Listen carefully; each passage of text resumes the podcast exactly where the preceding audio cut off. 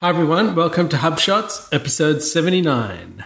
We talk about HubSpot email deliverability, the new AMP blog posts in HubSpot, and some quick SEO processes that we could implement. This is the podcast for marketing managers or sales professionals who are either using HubSpot or considering using HubSpot.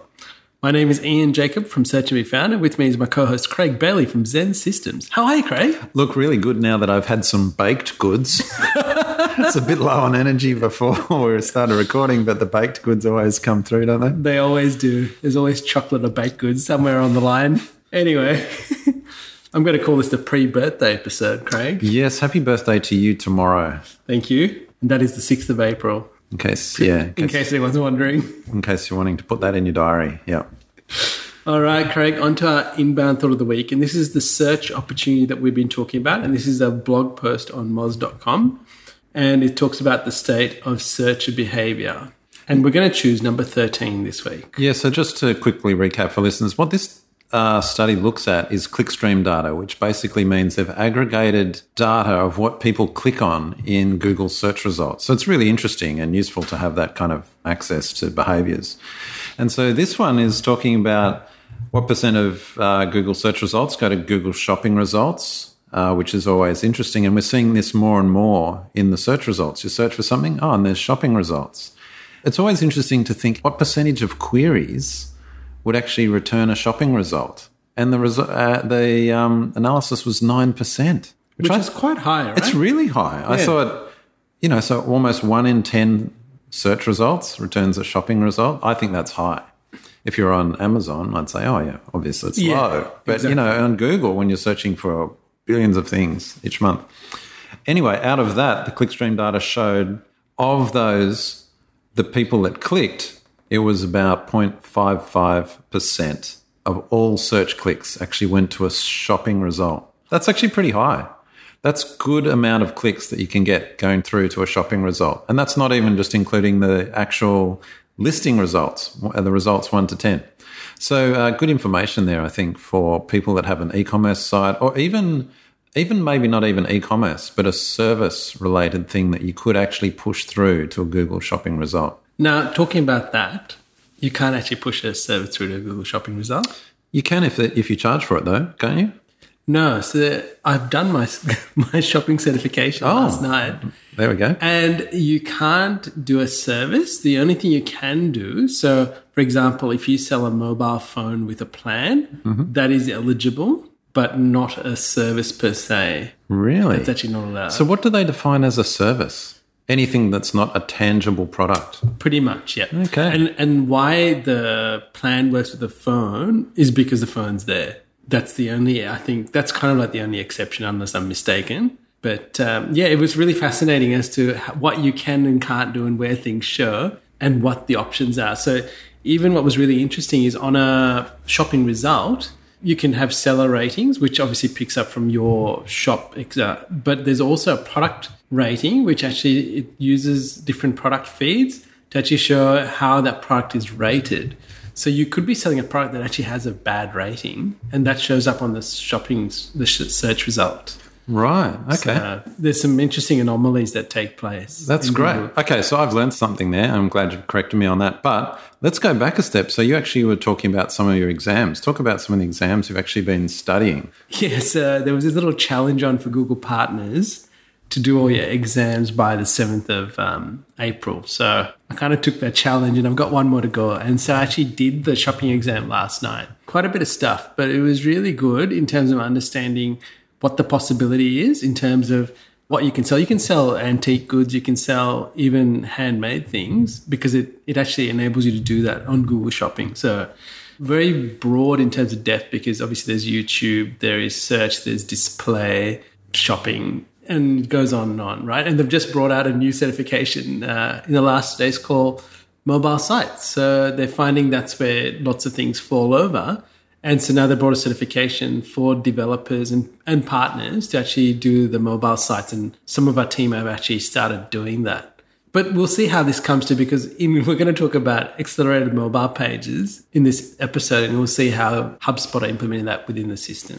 That's really cool. I think that's really interesting, and I'll have to investigate that more because I was actually under the impression that if you could sell it on a Shopify site, even if it was a service, I guess maybe service is not the right word, but a product like it's packaged up as a product, not even repeating, like a one-off purchase. If it was on Shopify, you could actually push it through to Google Shopping. So that's interesting. I'm being Yeah, corrected look, there. I will have a look at my notes, but I am pretty sure that that is not the case. No. Well, good to raise it. We should put some links in the show notes to, to cover that.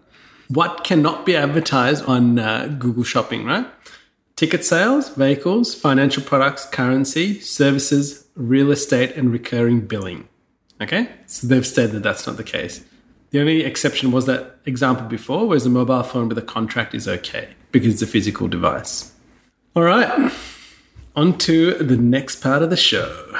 And we're going to talk about the HubSpot marketing feature of the week, Craig. Now, there's been a few things this week, and this is a, quite a big one, I think, in terms of email deliverability and protecting, uh, I guess HubSpot's protecting themselves with email deliverability and making sure that they're giving everybody on the platform the best possible experience. Tell us more about it. This is really interesting. So this is rolling out. So just to be clear, we're reading actually from the release notes on this. We haven't actually got this or seen this in our portals yet, and HubSpot's saying it's rolling out over the coming weeks. I think it's really good to highlight it because uh, it's a good addition to something they released just a couple of weeks ago, which was uh, an option in an email send to say you ticked it on and it said we won't send it to low engagement contacts. Yeah, so now that is actually uh, a default. It is, yes. In, yeah. And I like how it you- prompts you. It'll actually say, it almost like pops up and goes, oh, by the way, would you like us to tick this on? Yeah, and it actually tells you, like, I was sending an email out on Monday and actually said that 20 of the people on that list of 100 were actually in that list. And did I want to actually exclude them? Now, one reason I didn't exclude some of them because I know people read them in Outlook. They've got large preview panes and they read my message really quickly, or I send reminders out for stuff.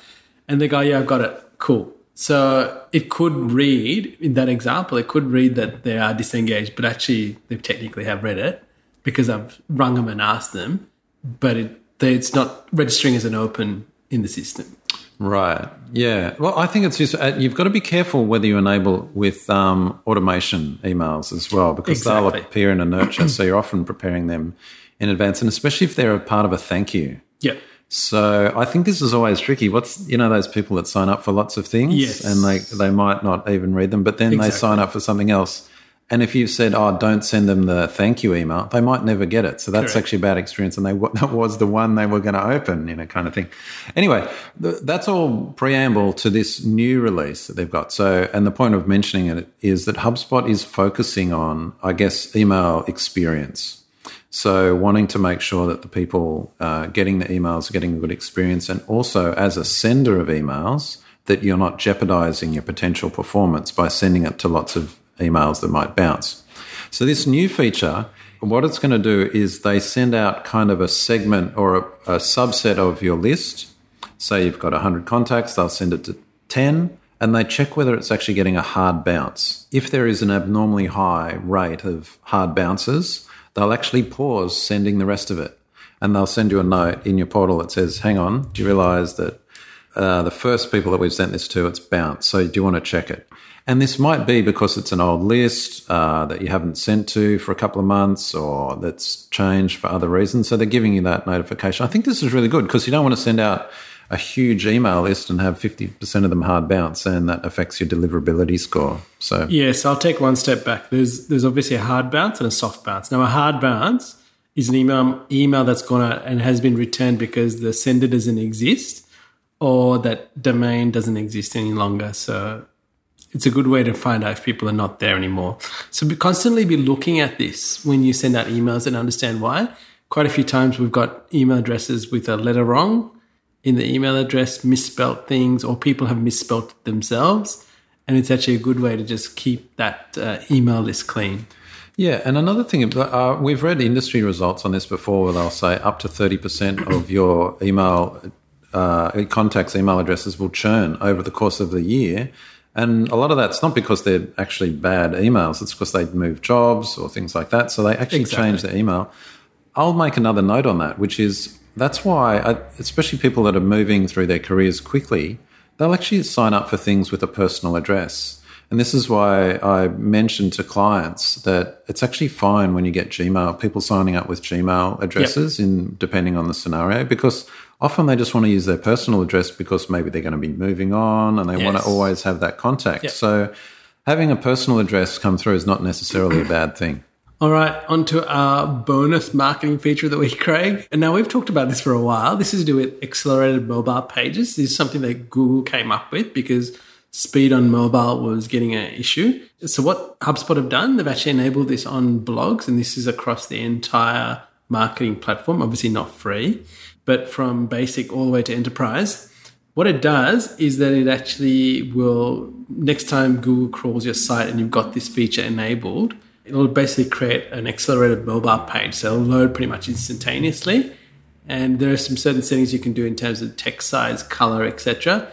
in the system, but it's a feature I would encourage everyone to actually utilize because this pushes your results up the results page when it comes to search. All right, onto our marketing feature of the week, Craig. And we're going to highlight here the page performance report.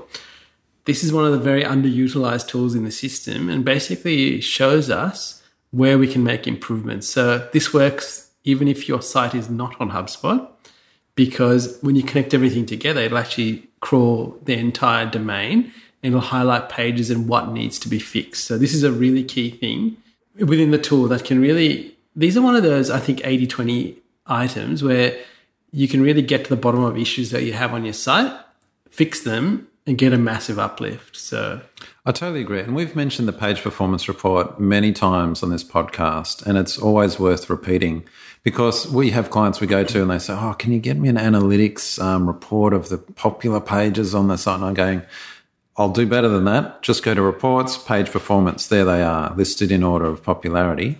And what you're highlighting is, yeah, that little yellow uh, exclamation mark that there's things that can be optimized. Now, we're mentioning this uh, in conjunction with a post on Moz, which we recommend. It's called Minimum Viable SEO.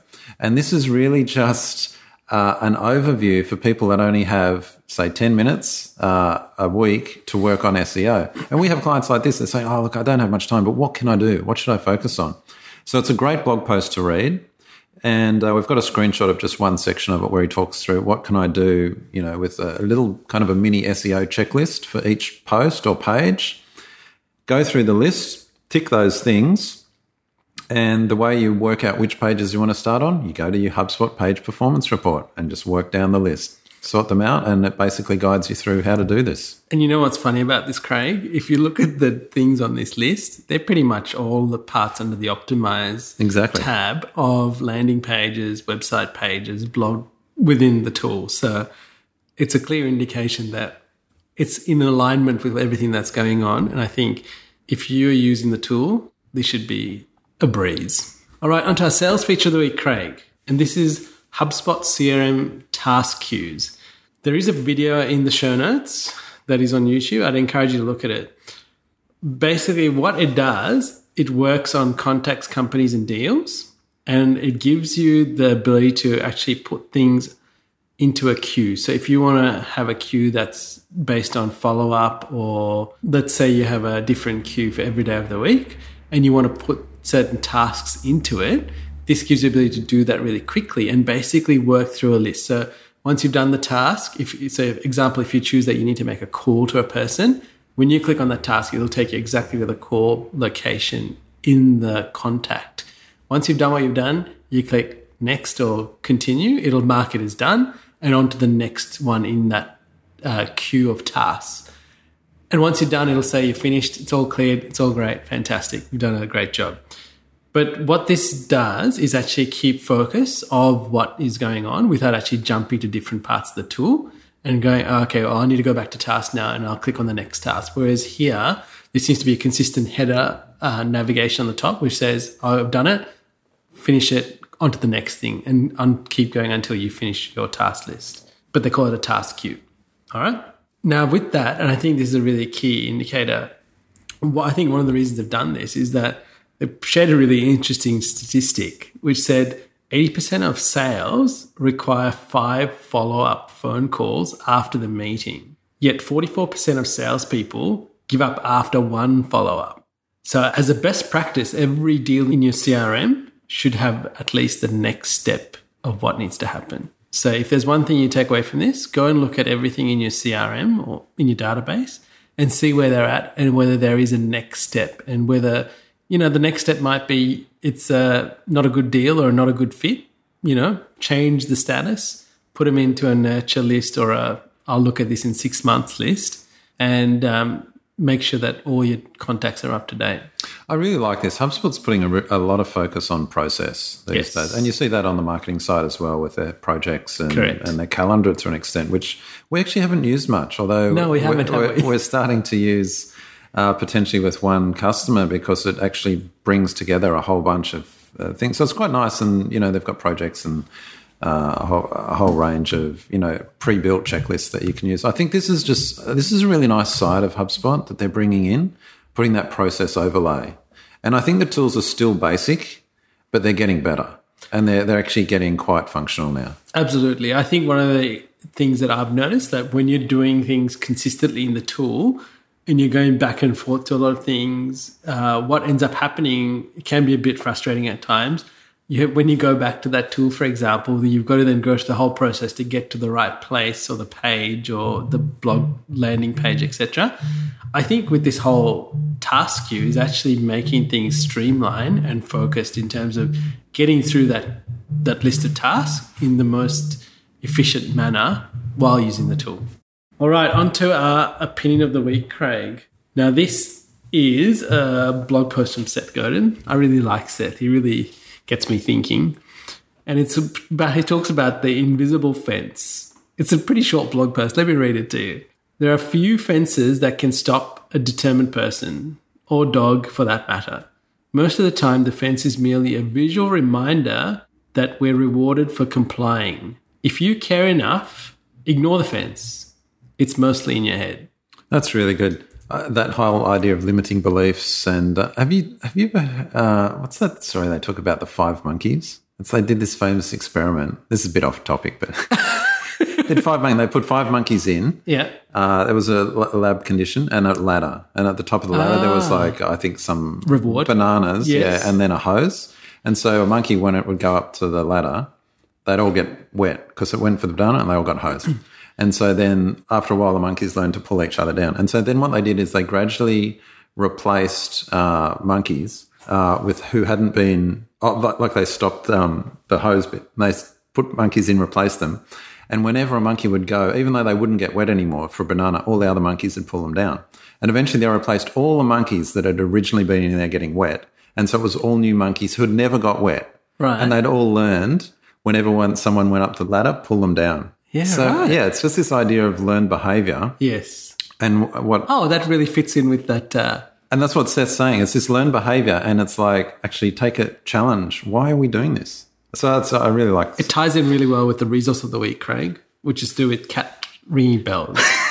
so I'd encourage you guys to look at that. We'll share it on the Facebook page. Yeah, right. Um, it's fascinating because that is a learned behavior, and I'll tell you why. Because we're in the process of uh, training our dog, and we're teaching him that learned behavior. That when you use a clicker or you do certain things, the certain expectation there is with doing that. So definitely. But I think why I like this opinion is that when you think about what we do in in in marketing and in HubSpot, you don't have to always follow the rules. You know, is the, I mean, there are guides there for things that happen, but always I would be asking myself the question is, what if we could do something else, or what if we stood on the other side of that fence, so to speak?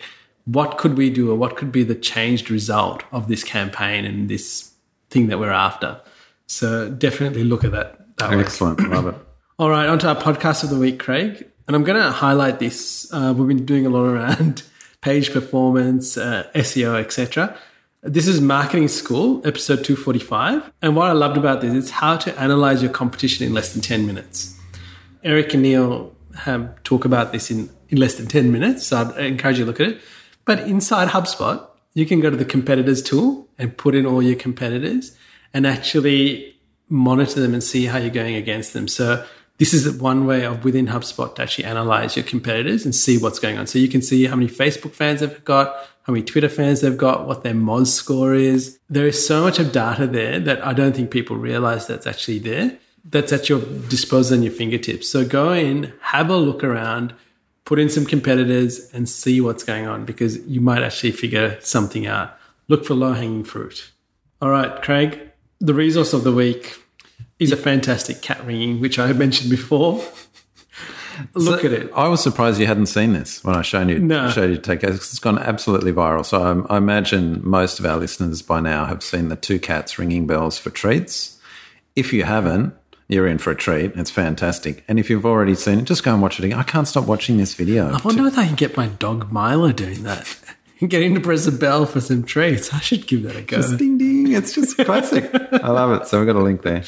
All right, and you got a quote, Craig, for us? Yeah, I saw close, this- close off the week. Yeah, I saw this on Twitter from uh, Justine Musk, and she says, A visionary is someone who magically moves between worlds while building bridges so that others may follow. Oh, I love that. I really like that. You know how we've talked about this uh, whole idea of basically creativity and bringing worlds Yes. together, and what you've mentioned, Steve Jobs, and you know how he brought design and Yes. automotive design Yes. kind of to technology and things like that as an example. It's a bit of a buzzword. This term, like innovation broker, this idea of bringing together two separate things, and like that's innovation. It's often not even a new idea; it's just combining two new. And I just thought that quote from Justine pulls it together nicely. Fantastic. Well, Craig, we're at the end of episode 79. Now, I encourage all everybody listening, please join our WhatsApp group, join our Facebook group, ask questions, be involved. Don't be afraid. No question is silly. We're all learning and we're all getting better at being the masters of marketing in HubSpot. So I'd encourage you to get on there. Oh, actually, and I was reading. Uh, can I make a request of listeners? If you haven't already, could you go and give us a review on iTunes? Five stars, please. If you're not going to give us five stars, you know how they say, oh, if, if, if you're not going to give us five stars, please drop us a note. Look, I'll just say, give us a review. We're, we're happy for any review.